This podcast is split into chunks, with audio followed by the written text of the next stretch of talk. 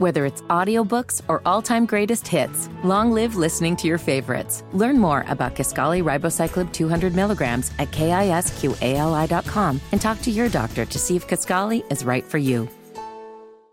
Hammer and Nigel presents is It depends upon what the meaning of the word is. Is This Anything? on 93 WIBC. Hammer is out. The gun guy, Guy Relford, is in. Hammer usually throws a few stories at me. I will tell him if they are anything or not. I think I'm going to do the same to you this time. Is that cool? Absolutely. All right, we'll start with this. A plane had to make an emergency landing in Arkansas after a woman attempted to open the door at 37,000 feet. Uh, she did this because she said that Jesus told her to do it. Uh, She also ended up biting another passenger, was trying to restrain her. Here is one of the passengers that uh, witnessed the incident. I just started hearing someone screaming help very loudly. She was singing gospel songs really loud and was saying she's not worthy. But I was just glad that everyone made it safe. Uh, I would say put this person on a no-fly list. No more flying for you for the rest of your life. Guy, what say you? Is this anything? Oh, absolutely. Th- this hits me where I live, man. I, I, I not so much in the last few years, but uh, for large parts of my life, I've spent a lot of time traveling. Nige, I've spent a lot of time on airplanes, and uh, even you know uh, around the time of, of 9-11, and I've developed a mindset where if you're on an airplane and you're doing something that, that might lead to, to hurting me and my fellow passengers.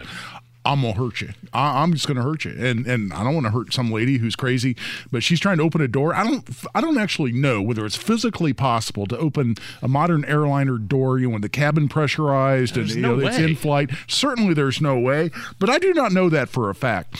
And if she could open a door, depressurize that airplane, cause a crash, I'm sorry, I'm I'm, I'm hurting you at that moment. You, you're you're you're not going to open that door. You're going to get hurt. You're going to be restrained. Uh, nobody was seriously injured. It was a uh, flight uh, Houston to Columbus, Ohio. And the thing I always think about is we're traveling with my kids. What kind of lunatic uh, is is going to scare the crap out of my kids? Oh, Even yeah. nobody was hurt, my kids are going to remember that. Like, how am I supposed to? My eight and- eight year old and ten year old, they see something somebody freak out like that, and it's happened plenty of times, thirty seven thousand feet in the air. My, my, that that would be traumatic for my kids to see, almost to the point where they wouldn't want to ever go on a flight again. Just being that you know that far up in the sky in a hollow metal tube with wings on it. You don't have much options or much room for maneuver. I can really hope there's a guy like you on there.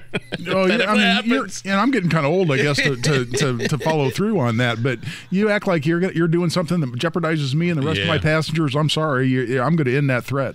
All right, James, our producer today, can you give me a little bit of mood music, please?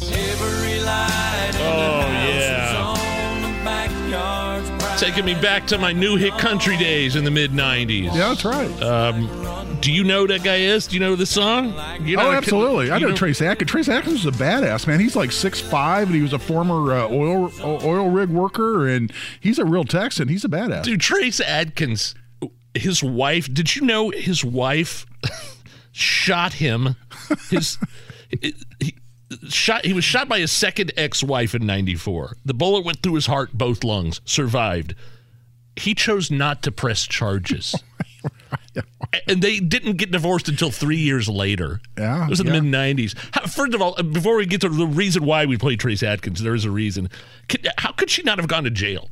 Well, how could it not have killed him? If, Right. if a bullet no, went, I I, mean, I just said he's a badass, so uh, maybe that's the Yeah. answer. But, how a do you do you have to press charges? Somebody shoots you three times. Does it matter if you press charges or not? Well, actually, the term pressing charges is a misnomer. I mean, it's up to a prosecutor of whether to file charges or not. Uh, you know, and, and if somebody can say, "Guy, do you want to press charge?" All that really means is, "Well, I cooperate as a witness."